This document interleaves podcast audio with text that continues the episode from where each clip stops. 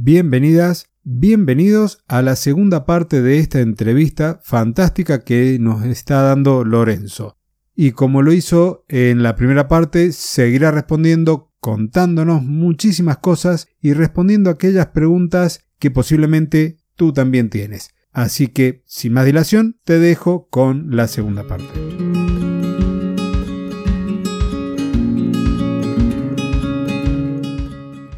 Normalmente los árboles no son un tubo perfecto recién salido de fábrica, sino que el tronco de los árboles, pues hay zonas más salientes, zonas con hendiduras y también unos son más altos, otros son más bajos. Dinos, por favor, en qué zona del tronco y bueno, y a qué altura hay que poner las, inyecciones. Eh, nosotros cuando, cuando yo abordo un árbol, yo veo un árbol, yo lo miro en completo, veo su altura, veo el grosor del tronco, Veo donde tiene las podas de ramas antiguas, ramas viejas que están ahí, que sé que ese tejido no es adecuado para inyectar. Yo lo miro en, al completo, veo su perímetro y digo, a ver, este árbol le corresponden, imaginemos, le corresponden cuatro inyecciones, porque tiene un metro de perímetro y, ahora resulta que miro a la copa y la copa eh, es pobrísima. Es una copa que no tiene apenas, eh, eso, tiene muy pocas hojas, por lo que sea, ha sido maltratado durante muchos años y, veo, y yo lo contemplo en comparación con otros árboles de la misma especie y veo que, que no tiene nada que ver, que es mucho más pobre, pues a lo mejor le pongo tres inyecciones. Pero además también miro la altura de la cruz y digo, a ver, la cruz la tiene eh, muy alta, porque es un árbol que ha crecido muy, muy espigado.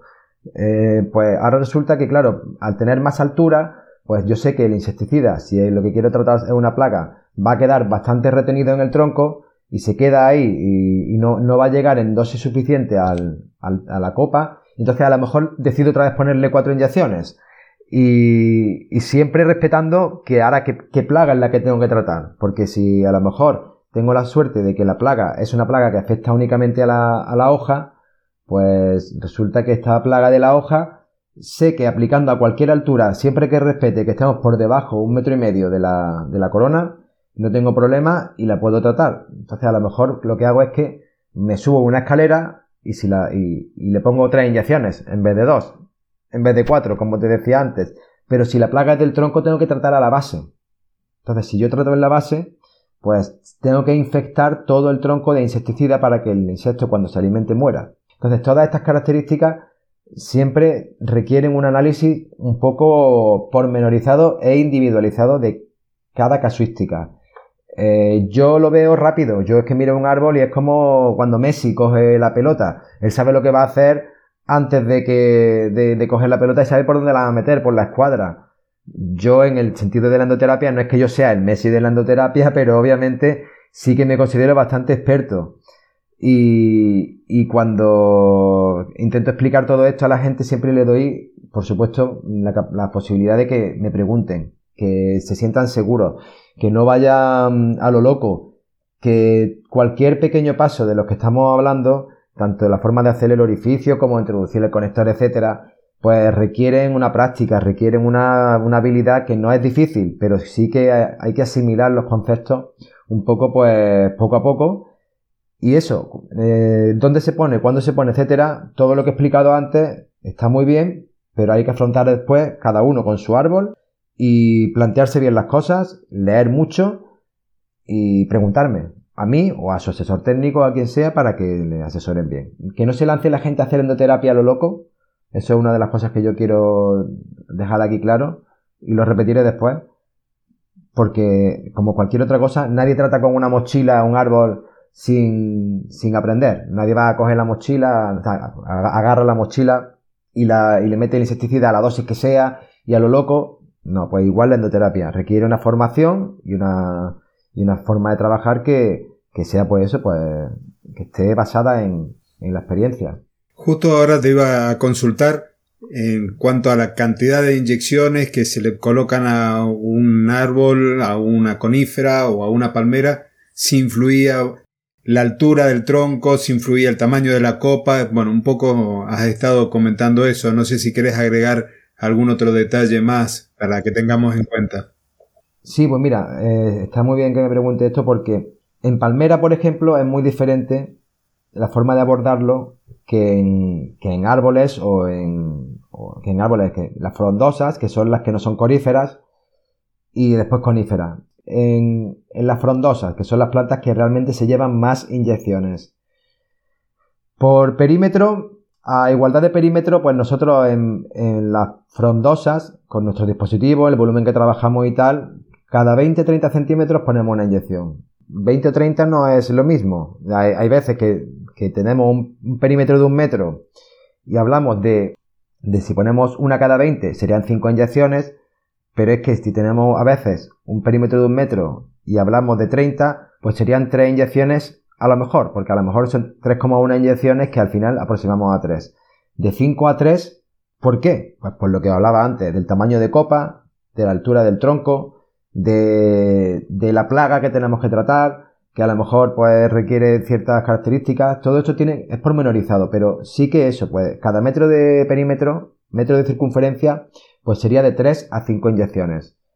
A lo mejor 4 es la media y es lo más adecuado, pero esto siempre hay que, como decía, observarlo pormenorizadamente. En coníferas, sin embargo, este número, este rango eh, aumenta para resultar en un menor número de inyecciones en coníferas, pues nosotros lo, aplicamos cada 25-35. sumamos 5 centímetros a, la, a la clasificación. Por tanto, requiere un menor número de inyecciones. ¿Por qué? Pues porque las coníferas reparten mucho mejor el producto, eh, suelen tener, eh, digamos, menos masa foliar que las otras plantas y las, acículas, menos superficie foliar, digamos, no menos masa, menos superficie foliar. Tenemos, tenemos acículas y hemos visto que casi siempre con menor número de inyecciones el resultado eh, es, el, deseado. Y en palmeras, que es el último de, los, de la clasificación, no por eso menos importante, en palmeras lo que hacemos es que, a ver, la palmera sabemos que casi siempre el tamaño de la corona es el mismo, mm, depende de la especie. Con 3-4 inyecciones normalmente la palmera está completamente tratada. Porque hay veces que la palmera parece más gruesa de lo que es, pero es que resulta que lo que, lo que le incrementa el grosor a la palmera es el, que tenga, el que las hojas antiguas hayan sido afeitadas o no. Por tanto, es difícil determinar el grosor de la palmera. Nosotros, en vez de medir la palmera ya por grosor, lo que aplicamos son 3, 4 o 5 inyecciones. Las, que, las palmeras que tienen una copa más pequeña son más bajitas, pues le aplicamos 3 inyecciones. Las que tengan una altura media y tengan una copa grande, pero grande porque la especie de palmera requiera eso, pues se le pondrán 4 inyecciones. Si la palmera ya es muy alta, pues a lo mejor le ponemos 5 inyecciones para conseguir llegar a la copa, a la corona, con la dosis letal de insecticida. Eso es un poco la regla. ¿Y me puedes dar, o nos puedes dar, mejor dicho, algún tip, algún consejo, fruto de vuestra experiencia, para que ese orificio, esa herida que le hacemos al árbol se recupere mejor, por ejemplo? Sí, sí, sí. Eh, a ver, la herida, la gente tiene miedo a que la herida suponga una, una entrada de hongos, una entrada de insectos. Eh, la herida puede ser, aunque yo nunca lo he visto, pero he visto, he visto que algunos autores se refieren a la capacidad de, la herida de transmitir enfermedades si tenemos, tratamos un árbol con un taladro y después ese taladro sin limpiar la broca lo pasamos a otro árbol, podríamos transmitir una enfermedad. Yo digo, yo nunca lo he visto, pero ¿por qué no? Tiene sentido.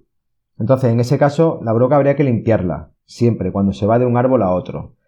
Después, la herida en sí, cuando nosotros hacemos una herida, nosotros recomendamos siempre que dejemos la herida al aire para que entre el oxígeno suficiente como para que los procesos metabólicos de, combatir la herida se, se puedan llevar a cabo y no se acumule ningún tipo de humedad. Si tapamos el orificio se va a acumular humedad a la vez que no va a entrar aire, con lo cual favorecemos la proliferación de hongos anaerobios que son los que se, asocian a la, a la pudrición de la, de la madera. Con lo cual estamos dejando el orificio al aire libre, favoreciendo que el tejido nuevo, que va a sustituir al antiguo, entre y que no ocurran procesos indeseables de, de aparición de hongos. Nuestra recomendación es esa. Si bien eh, esto lo, añado porque hay muchos clientes que incluso a pesar de, esto, pues dicen que no, que quieren meter ahí un tapón de, de lo que sea. si vais a meter un tapón, poner fungicida dentro del orificio, ya sea con una pasta cicatrizante, con, con, cualquier otra medida, para que estos hongos por lo menos tengan algún tipo de impedimento y que la planta pues tenga una respuesta ayudada por lo que nosotros estamos introduciendo. Pero nosotros preferimos que se quede la, el orificio al aire libre y, no hay ningún tipo de problema porque nunca ha habido ningún tipo de problema con esa forma de actuar. ¿Con qué se inyectan los productos y cómo tiene que estar preparado el insecticida, el fungicida lo que le estemos incorporando a la planta? Normalmente, para inyectar un producto, el líquido es de base acuosa. Porque nosotros cuando, cuando tenemos un insecticida, casi nunca está preparado el líquido para ser inyectado al tronco para endoterapia. los insecticidas y los fungicidas normalmente se idean para uso foliar. Entonces, ¿qué pasa? Nosotros tenemos que disolverlos o diluirlos. Y se hace con base acuosa. También se le pueden añadir otro, tipo de sustancias para que conseguir que, que, el insecticida sea soluble. Porque imaginad que hay insecticidas, como he dicho antes, que son muy insolubles y ahora de pronto, pues nos inventamos que son solubles. No, o sea, esto tiene también, no, no podemos pensar en un insecticida insoluble para lo que nos conviene, para que no llegue al fruto, pero después soluble para que se reparta bien. Hay que, hay que pensar en eso. Entonces, ¿qué ocurre? Nosotros desde Fertingel lo que hacemos es disolverlos en una base acuosa que después también tiene algunos aditivos que permiten una solubilización eficaz, que se absorba rápido, que no forme emulsiones, porque las emulsiones se reparten peor. Y una vez consigamos un líquido estable que disuelva el insecticida o el fungicida que estamos inyectando, o el fertilizante, lo que sea, eso ya es inyectable y después tendrá otras características físico-químicas como el pH, como la tensión superficial, como la viscosidad, parámetros de este tipo, parámetros físico-químicos que ayudarán a que la absorción sea más rápida, el reparto sea más rápido o más lento. Pero principalmente que esté disuelto en agua o en el líquido que estemos inyectando. Si no está disuelto, eh, no vamos a conseguir que el líquido entre en la planta y por tanto no habrá ningún tipo de, efecto. O sea, solamente conseguiremos hacer una herida eh, que sea un daño innecesario y para la planta. Y técnicamente es posible inyectar solo y exclusivamente utilizando agua más el insecticida, por ejemplo. Con la suficiente cantidad de agua se podría teóricamente. yo cuando antes estaba hablando de la, de la, del resumen de la, de la endoterapia, del, un poco el resumen histórico, el contexto histórico de, de dónde viene esto. Yo estuve investigando muchísimo porque como publicamos un libro hace poco de endoterapia, pues mis compañeros ellos eh, estuvimos, estuvimos investigando mucho y miré muchísimos artículos y muchísima bibliografía. Un peral, por ejemplo, en un día, un peral, eh, en este ensayo que te, que te cuento ahora, se tragó 16 litros de agua. Entonces, claro, es posible todo lo que esté con esos 16 litros de agua, podríamos haberlo metido con insecticida, con una dosis muy pequeña y un insecticida muy poco soluble, pero en una cantidad de líquido muy grande, también hubiera entrado dentro del árbol de esta manera. Con lo cual, en agua es lo ideal, pero claro, tú no vas, tú no puedes hacer ahora de pronto que 16 litros de agua cada vez que vas a inyectar en... Para eso es que no estamos tampoco aquí, porque si no tendríamos que hacer un despliegue para cada árbol, que sería una, una, una obra pues faraónica. Entonces, lo que se intenta siempre es añadir disolventes y adyuvantes al líquido con, con, lo que conseguimos un volumen mucho menor de inyección y por tanto optimizamos y hacemos viable técnicamente que un dispositivo esté 5 minutos, 10 minutos, un cuarto de hora puesto en el árbol y después se pueda retirar y te pueda ir a otro árbol. Eso es lo que se consigue con la química. Y claro, así es de la manera que, que nosotros intentamos trabajar una fisiología que líquido que sea compatible con la fisiología de la planta, que no le haga daño, que sea compatible con el insecticida, con el fungicida o con el fertilizante, para que una vez bien disuelto, en muy poco volumen, consigamos el efecto óptimo. y como decía antes al principio de la presentación, ¿qué volumen es necesario? Pues cada aplicación requiere su volumen. Los fertilizantes requieren un volumen más alto y los insecticidas, pues depende de lo que tú le añadas, los ayudantes que le añadas, pues a lo mejor requieren un volumen más bajo porque son moléculas de una manera, de una naturaleza muy distinta. Te hago una consulta. Bueno, por ahí las reglamentaciones sobre el uso de agroquímicos en España y en Argentina son bastante diferentes. Hay muchos productos que allí ya no se pueden utilizar y que todavía aquí nosotros sí. ¿Qué es lo que se puede inyectar entonces legalmente en España? Porque es lo que estás manejando vos. En España ahora mismo, tal y como está el tema en España, solamente hay dos insecticidas que se pueden inyectar por inyección al tronco, que son Vertimec y Epic, que esperemos que duren mucho tiempo, aunque nos llega noticia a veces de que sí y otras veces de que no, con lo cual no sabemos ya a quién creer. Y después, fertilizante, obviamente, no hay ningún tipo de restricción, tampoco hay ningún tipo de recomendación, pero no hay ningún tipo de restricción y cualquier otro tipo de molécula que no esté regulada como fitosanitario es perfectamente inyectable en la planta. Pero como insecticida o fungicida, fungicida no hay ninguno ahora mismo, pero en proyecto sí que sabemos que hay, bueno, y también está la hemamectina, que es un producto de Singenta, que, que, es un producto muy interesante, pero restringido su uso únicamente para, para los aplicadores de ellos, además es un producto que no es abordable por el, habitualmente no es, abordable por el, alto precio que, tiene y la alta especialización que requiere su, inyección. Pero, pero esos son los tres productos insecticidas que están, Epic, Vertimexin y, y Hemamectina, que es el Revive se llama. Y después de fungicidas no hay ninguno, pero sabemos que en proyectos y las empresas cada vez están más interesadas, las empresas de fitosanitarios, en proyectos hay bastantes cosas. Con nosotros hay un par de proyectos muy interesantes de Bayer que cuando salgan pues van a ayudarnos muchísimo a tener mucha más variabilidad de tratamientos y, a, considerar realmente que es un producto de, más largo recorrido y una aplicación que tenga un, un, largo recorrido, pero mientras estamos muy limitados en ese sentido. Sí que es cierto que con estos dos insecticidas cubrimos el 100% de las plagas de insectos no hay ninguna plaga que se resista a estos dos insecticidas. Pero siempre estamos con un poco con el, con el susto de si la Unión Europea va a decidir retirar el producto de turno o no, o la casa comercial va a decidir retirarlo. Siempre estamos un poco con la poca versatilidad, la poca, digamos, variabilidad de, de, productos que hay en el mercado. Pero tenemos la confianza de que al ser esto un negocio, al fin y al cabo, al suponer las áreas verdes y la jardinería un negocio, realmente siempre alguien va a estar apostando por la endoterapia porque es que es la única manera legal que se puede utilizar en áreas verdes. Ya no hay ninguna, ningún producto ni ninguna técnica que se pueda aplicar en una ciudad que no sea endoterapia cuando tratamos de, de, plagas y de, de, plagas de insectos, que diga.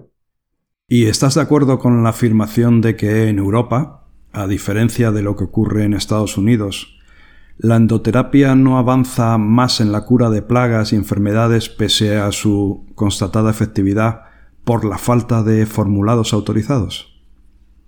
Sí, sí, sí, totalmente. Los estadounidenses son un mercado que obviamente nosotros hemos trabajado en Estados Unidos muchísimo. Hemos trabajado eh, porque tenemos unos socios allí y hemos estado inyectando muchos años. Y es un mercado que es que realmente es envidiable en ese sentido, porque allí todo es lo grande. Son toda la población de Europa en un país que todos hablan el mismo idioma, todos van a una, aunque sean 52 estados, después suena el himno americano y todo el mundo se cuadra, allí nadie discute de, quién es más americano que otro. Entonces, en ese sentido, tienen unas posibilidades enormes, su, mercado es enorme y también la forma de ellos abordar todo el tema fitosanitario es muy diferente. Ellos permiten la inyección de, de antibióticos, por ejemplo, en, en árboles. Para, para temas bacterianos, que hay enfermedades bacterianas en las plantas que aquí en Europa no se pueden directamente, no, se, no hay lugar. No hay lugar, o sea, antibiótico en una inyección o en otro tratamiento fitosanitario no es factible.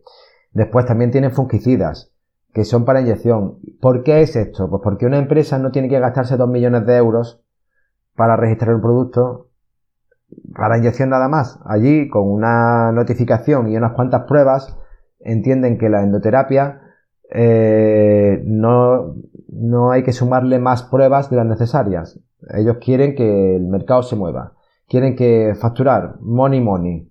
Y entonces ellos cuando quieren, tienen un producto que funciona, pues lo van, van a la EPA, el producto cumple con las restricciones de la EPA, lo inyectan, es eficaz, ya está, no hay problema.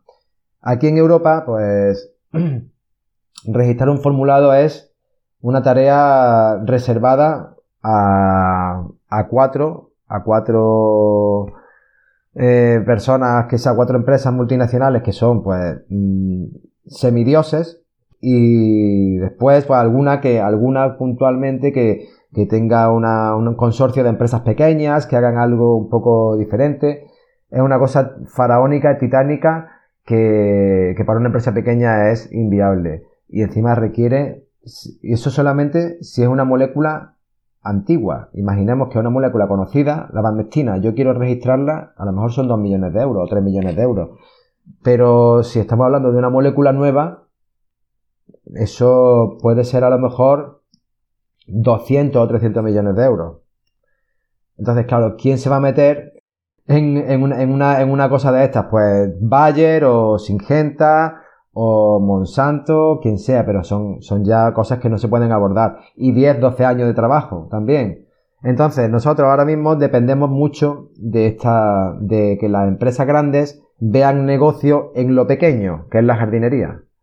Es una cosa difícil porque si tú eres Bayer y vendes, pues imagínate, eh, 500 millones de litros de imidacloprid en la época del confidor en el mundo y después para jardinería vende 5.000 mm, litros o 10.000 litros o, o, 100.000 litros, me da igual, el porcentaje tiene que estar, o sea, el gasto tiene que estar justificado. Entonces, por eso cuando desaparece imidacloprid en el año, hace dos, tres años aproximadamente, desaparece imidacloprid, pero no tienen en cuenta, oye, pero vamos a dejarlo para inyección, les da igual.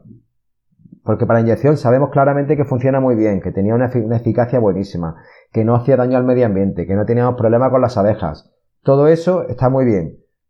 Pero es que no lo van, que no, no, lo han peleado. ¿Por qué no lo han peleado? Porque para ellos son migajas.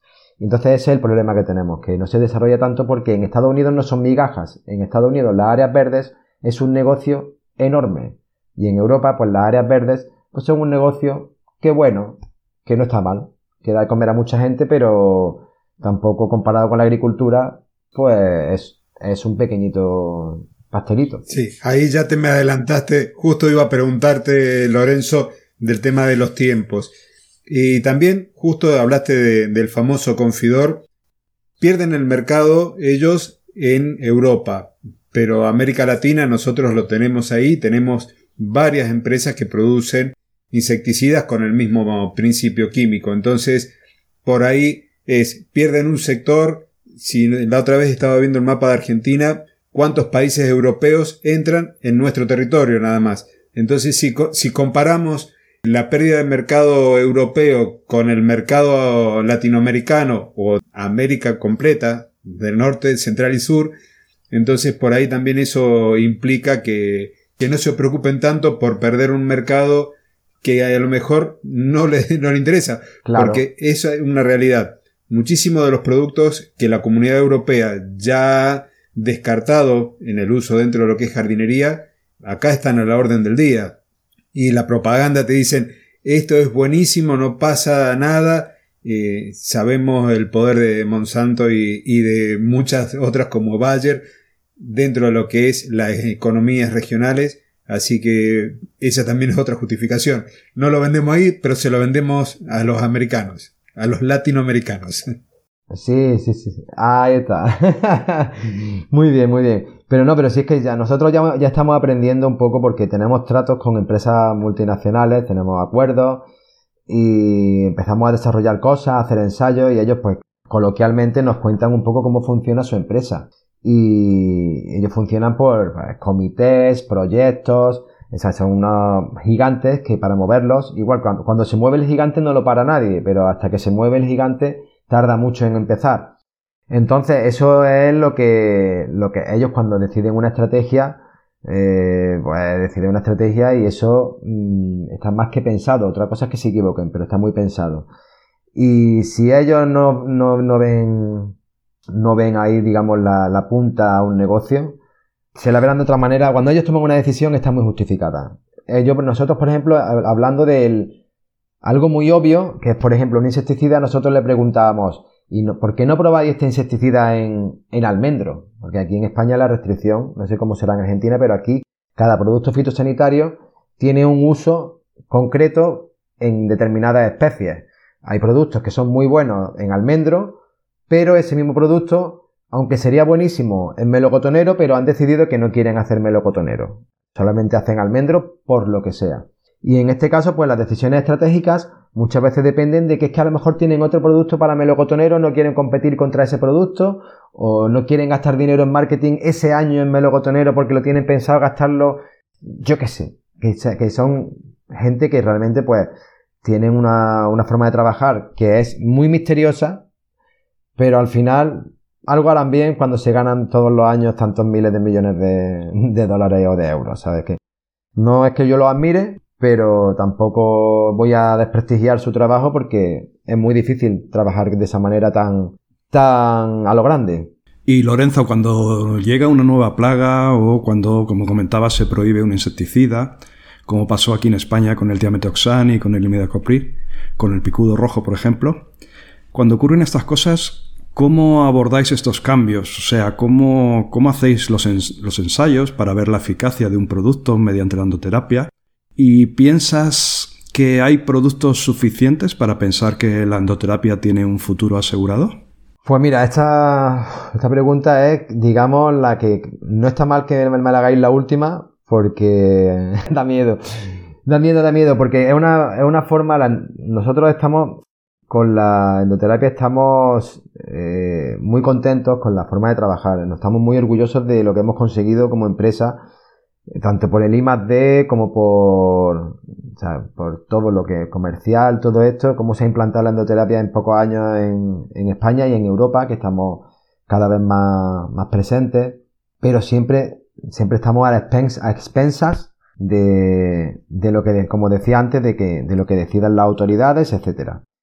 Entonces, cuando nosotros nos pasó lo del confidor, por ejemplo, o de las taras, pues fue un, un palo inicial, porque el picudo rojo es una aplicación que, que para nosotros era pues un gran, gran porcentaje de nuestra facturación.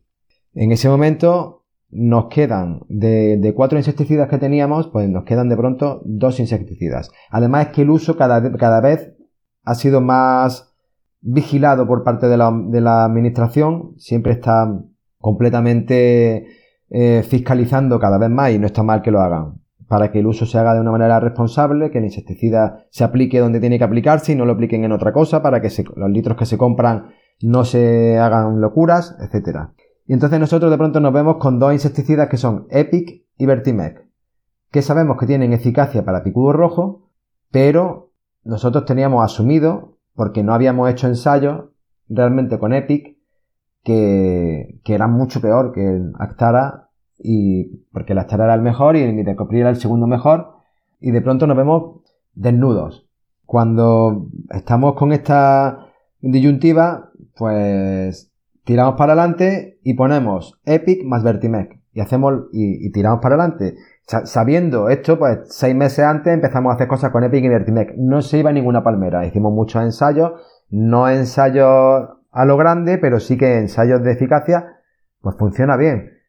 Pues suerte que nos avisaron seis meses antes de que esto ocurría. Porque realmente nosotros tenemos, nuestra estrategia no es hacerlo así tan rápido. Nuestra forma de trabajar es hacer las cosas con perspectiva. Pero no siempre se puede porque la, administración de pronto de un día para otro prohíben algo o retiran algo. Nosotros hacemos muchos ensayos de I+D, colaboramos con la universidad, lo hacemos también por nuestra cuenta, con nuestro, nuestro departamento técnico y, siempre estamos intentando mm, buscar sustitutos para cuando no haya. Eso es la, nuestra estrategia. Lo que pasa es que cada vez, pues, esto no, no se puede utilizar como se quiera y aunque hay insecticidas que sí que sabemos que funcionan muy bien por inyección al tronco, son, están publicados y funcionan, pero a lo mejor no están registrados para esto. Con lo cual siempre tenemos ese miedo. eso, es una cosa que no se nos puede quitar. Y tú me preguntas si realmente está el futuro asegurado. Yo creo que el futuro de la endoterapia está asegurado porque hasta que no aparezca otra técnica que, que demuestre ser más eficaz que la endoterapia, no hay nada que que garantice la salud de las personas en áreas verdes. Y eso creo que queda mucho tiempo hasta que podamos decir que hay productos que son completamente inocuos y aseguren inocuidad para el transeúnte y para las personas. Si tenemos que nombrar las desventajas de la endoterapia, ¿en qué nos tendremos que estar focalizando? Desventajas de la endoterapia. Pues mira, la desventaja de la endoterapia es que ahora mismo la endoterapia es un poco como la selva. En el sentido de que hablo es que cuando, cuando tú tienes que aplicar con una mochila, tienes que pulverizar con una mochila, las instrucciones son muy claras. La mochila tiene que cumplir estos requerimientos, el líquido tiene que ir así, se tiene que aplicar tantos litros por árbol y está todo muy claro. Todo es matemático. Y no te puedes equivocar en endoterapia, al ser un mercado tan nuevo, al ser una forma de aplicar tan nueva, hay muchas formas de abordar un, mismo, un problema similar. Es decir, puede irte la empresa A, la empresa B y la empresa C. La empresa A trata con unos mililitros determinados porque su técnica es lo que aplica, la empresa B con otros y la C con otros. La A con una presión, la B con otra presión y la C con... Cada uno hace el tratamiento y de igual con un volumen determinado cada una de las técnicas. Entonces, cuando tú te, te pones a mirar como usuario qué técnica te conviene más, es muy difícil que te dé confianza en la práctica de endoterapia cuando tú ves que cada uno lo hace de una manera distinta y tú no sabes qué hacer realmente. No hay una ley que recoja el cómo se debe hacer la endoterapia y solamente los únicos documentos que hay que refrendan esta técnica como algo viable es los ensayos que han hecho de eficacia las empresas que han registrado el producto determinado, los que yo puedo hacer y yo te digo, este producto funciona, tú crees, me tienes que creer y poco más. Cuando va una multinacional como Bayer, ella pues ha hecho un millón de ensayos que están revisados por el gobierno. Entonces, si tú vas de la mano de, de Bayer, la gente confía mucho más en ti porque saben que tienen una fiscalización por parte del gobierno muy grande. Pero las técnicas en sí, las técnicas de aplicación, no tienen ninguna restricción ni nada parecido.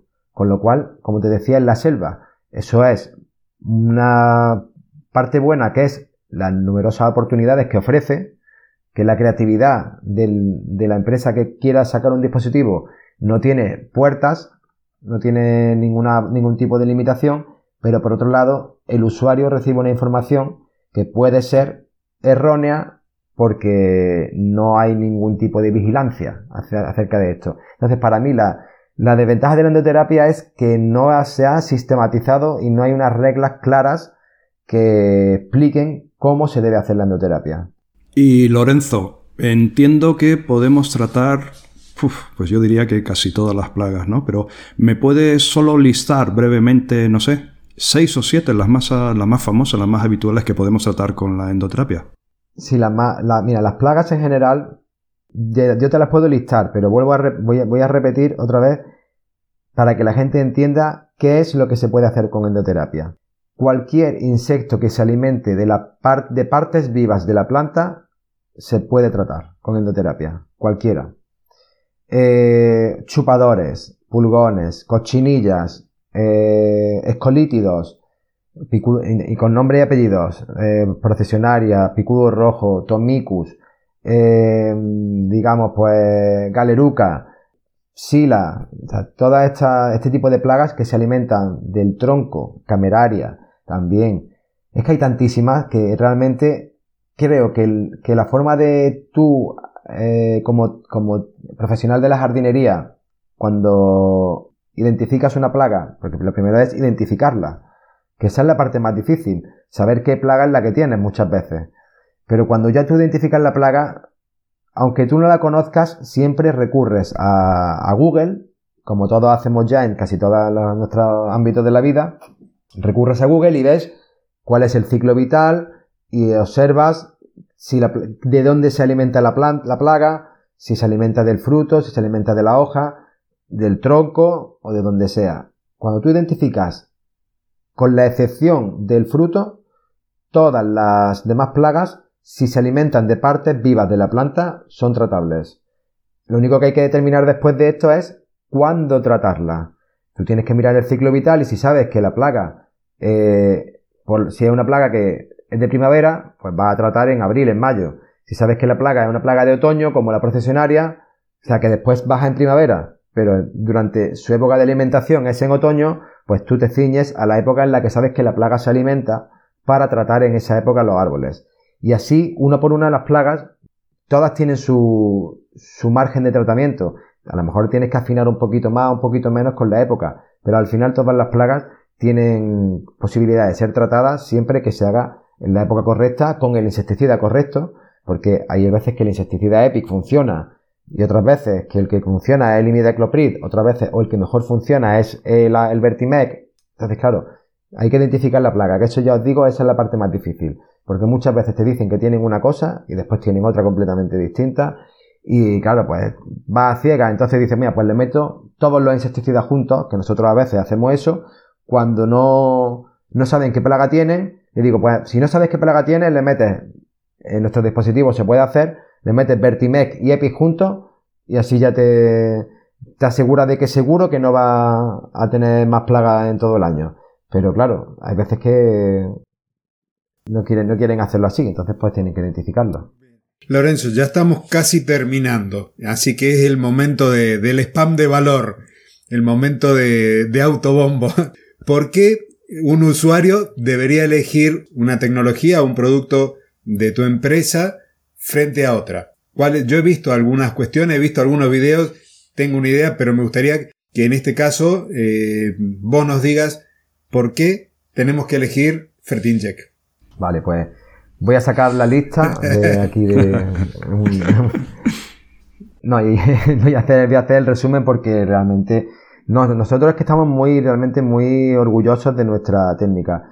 Las características que hacen que estemos más orgullosos es que es que es, tan fácil de usar que, y tan rápida de aplicación y todo lo que supone la operativa, que al final la, la gran ventaja de nuestra técnica es que por un precio relativamente asequible, la endoterapia nunca es barata, pero creo que somos los más asequibles porque la mano de obra, que es el factor más encarecedor de cualquier tratamiento, eh, permite que la velocidad de aplicación permite que la mano de obra pues tenga mucho rendimiento y por tanto se abarate mucho los costes de aplicación. Entonces, ¿qué hace? ¿Qué pasa? Que nosotros tratamos un árbol y tardamos a lo mejor en tratar un árbol un minuto. Lo que es en aplicar las inyecciones, te vas al árbol de al lado, tarda otro minuto y de pronto en 10 minutos pues has tratado 10 árboles y te esperas 5 minutos a lo mejor si es que lo requiere la aplicación y, y, retiras los otros los dispositivos porque esos 10 árboles que has tratado estaban en un rodal concretamente y no te quieres separar de ellos por cualquier razón. En 20 minutos has, quitado todos los dispositivos. O sea que una media de 2 minutos por árbol, cuando tienen a lo mejor 4 dispositivos los árboles de media, pues es una aplicación bastante ventajosa a nivel operativo y todo esto Tampoco hay que estar sudando tinta para, para que la aplicación se lleve a cabo. Entonces, es el factor principal. Todas las cosas que he contado antes del volumen, de la presión, eh, intentamos cumplir que por supuesto tengamos un volumen adecuado para que el reparto sea homogéneo. Suele ser un volumen de 25 mililitros hasta 200. Hay mucha variedad, hay muchos dispositivos entre medias, tenemos muchos dispositivos distintos y tenemos para mí la, lo más exclusivo de nosotros es que somos una, técnica que se absorbe muy rápido el dispositivo, muy rápido, en los casos en los que la tecnología requiere esto, pero también hacemos unas cosas que para mí son las que más orgulloso me hacen sentir, que son las de que tratamos los árboles con, un cariño especial y conseguimos que no solamente combatimos las plagas, sino que también buscamos recuperar al árbol para que el árbol de situaciones de estrés y de situaciones que esté muy dañado porque sabemos que en la ciudad pues, los árboles habitualmente no están muy bien cuidados, no tienen unas condiciones adecuadas para crecer, pues conseguimos reanimar a los árboles con nuestros productos también, con nuestras sustancias activas, nuestra materia activa, y lo abordamos de esta manera. Entonces, con una aplicación muy rápida y con unos efectos que no solo se limitan a las plagas, que las plagas las hacemos obviamente, pero no creemos que el futuro de la endoterapia, solo sean las plagas, sino que también creemos que la nutrición y la bioestimulación es algo que, es necesario y que cada vez va a ser más necesario para que el árbol tenga defensa frente a las plagas, es lo más, lo más eficaz y sobre todo la rapidez de aplicación hace que sea muy fácilmente implantable y lo único que hay que comprar es el taladro, la broca, el martillo y los dispositivos. No tiene más, más requerimientos. No es una máquina costosa de 2.000, 3.000 euros que después, claro, pues a lo mejor no la puedes amortizar hasta X años después y tampoco son gratis después en, su uso. Eso es un poco lo que yo considero que es más ventajoso. Hemos llegado entonces al, final de este episodio. Eh, quiero agradecerte, Lorenzo, eh, a ti y a tu empresa por la disponibilidad, por habernos dedicado este tiempo y haber traído o haber llevado a la, audiencia un poco más de, luz, de información sobre esta técnica que es bastante novedosa, muy poco usada, por lo menos en la Argentina, hay muy poca gente que se dedica a hacer endoterapia, entonces es una forma también de, llevar información. Así que muchas gracias por, tu tiempo y haber estado acá en el podcast. Pues yo, para despedirme, pues mira, le invito a, la audiencia argentina. Hay muchísima información en Internet. Obviamente es, difícil tener presencia. Nosotros tenemos presencia allá donde nos llamen. Eh, lo que pasa es que es muy difícil implantar una empresa de, pues no sé, decenas de miles de kilómetros. No sé exactamente cuánto hay desde Argentina hasta España, pero hay bastante, bastantes kilómetros. Entonces yo invito a a los usuarios a que investiguen y que, y que hagan sus, sus propias prácticas de los usuarios, aquellos que tengan, que tengan más ganas de hacer cosas, cosas que, pues eso, que se salgan un poco de la norma. Porque la endoterapia es muy útil y es muy divertida y que miren, que miren información, que hay bastantes cosas en internet, que saquen ideas y que investiguen, porque quién sabe si la próxima Fertin Jack puede estar en, en Argentina, sabe que, que allí hay muchísima creatividad en Argentina y estoy seguro de que, de que ya están dándole vuelta al coco. El primero que esté escuchando el podcast, seguro que ya está dándole vuelta a la cabeza para, para ver cómo puede hacerlo con un método propio, a ver si lo consigue exportar al resto del de, mundo. Los argentinos soy así. Hay mucha creatividad acá. Qué bueno. Hombre, a falta de otras cosas, a falta de porque por desgracia, la economía no, no la tenéis la más, lo más sana posible, pero la creatividad no os falta. Eso ya lo, tengo yo por descontado. Mira, ayer en una reunión me estaba comentando, que yo todavía no, no lo sabía, Bayer, que tiene sus plantas y demás en Chile, se las va a levantar y se las trae a Argentina. Cuando todas las empresas están yéndose de la Argentina, Bayer va a venir para acá, según lo que me comentaban ayer. Vamos a ver eh, si es así y capaz que de la mano de Bayer aparezca algo más cercano a la endoterapia. Hombre, pues por supuesto, Bayer en España ha hecho mucho por la endoterapia, realmente. Trabajamos con ellos, con el Confidor en su momento, un paquete de un paquete especial que era Confidor Inject, que era nuestro dispositivo, y, un, y el Confidor en formato, en un tamaño adecuado para, para que los dispositivos estuvieran parejos con la cantidad de insecticida y, ahí es cuando pegó el, pegó el subidón el, la endoterapia en España, de la mano de Bayer, aunque nosotros ya hacíamos muchas cosas, pero a nivel marketing fue cuando más gente nos conoció. Y, y esperamos que esa relación con Bayer se, se vuelva a dar. Estamos trabajando con ellos constantemente en ensayos y en cosas, por lo cual, si eso se puede trasladar a Argentina, obviamente, pues nosotros lo pondremos sobre la mesa. Claro que sí. Lorenzo, yo también te quiero agradecer enormemente que hayas, bueno, le hayas robado un poquito de tu tiempo para pasarte por nuestro podcast. Sé de buena tinta que estáis súper, súper, súper ocupados. Ahora estamos en la última parte de octubre. Es la época de la temporada de la procesionaria de realizar la endoterapia. Para la endoterapia hay de realizar la endoterapia para la procesionaria. O sea que muchísimas gracias. Has dicho en algún momento de tu charla, de la entrevista, que habías escrito un libro en colaboración. Para ese oyente que quiere ir un poquito más allá, que quiere profundizar un poquito más, ¿nos puedes decir el título del libro? Sí, mira, el, libro lo, hemos escrito en colaboración con la Federación de Golf, la Real Federación Española de Golf. Eh, porque ellos también tienen muchísimos árboles que necesitan ser tratados y, los campos de golf son zonas de acceso al público, con lo cual se trata como si fuera una, ciudad. No tiene ninguna diferencia en ese sentido a nivel legal.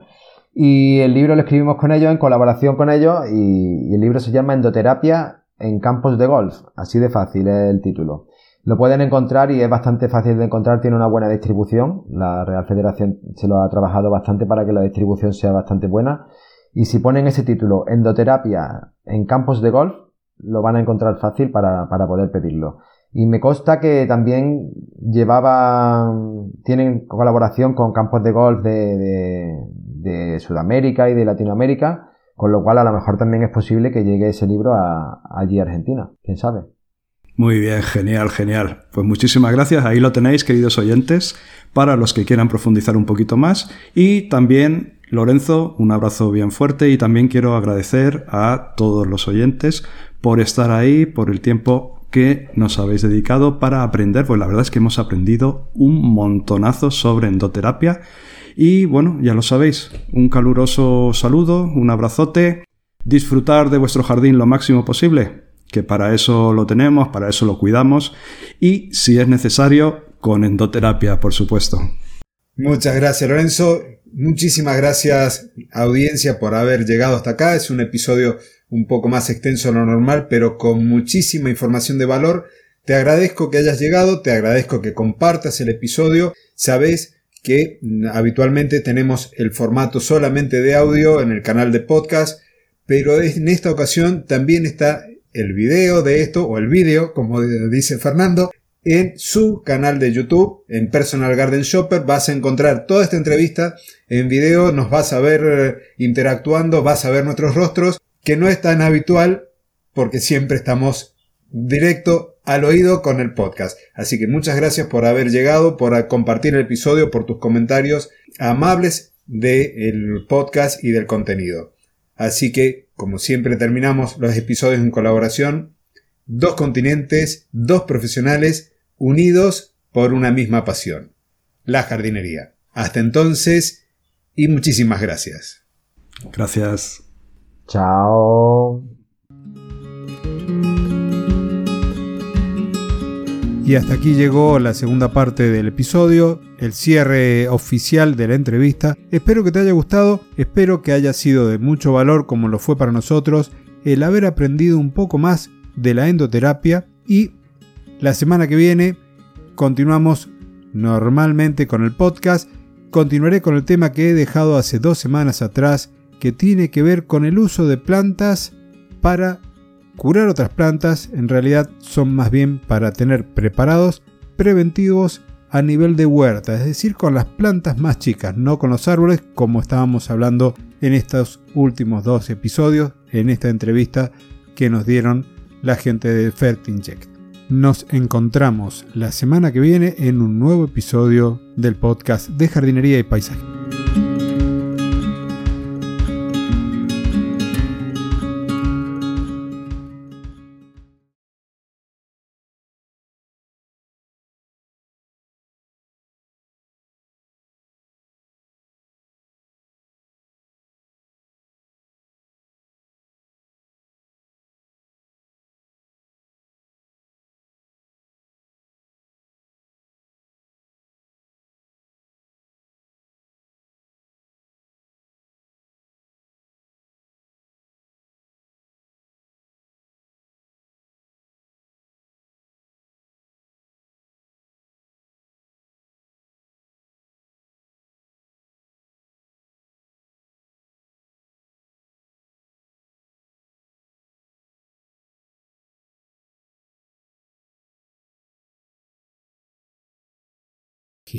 Hasta entonces, y muchísimas gracias.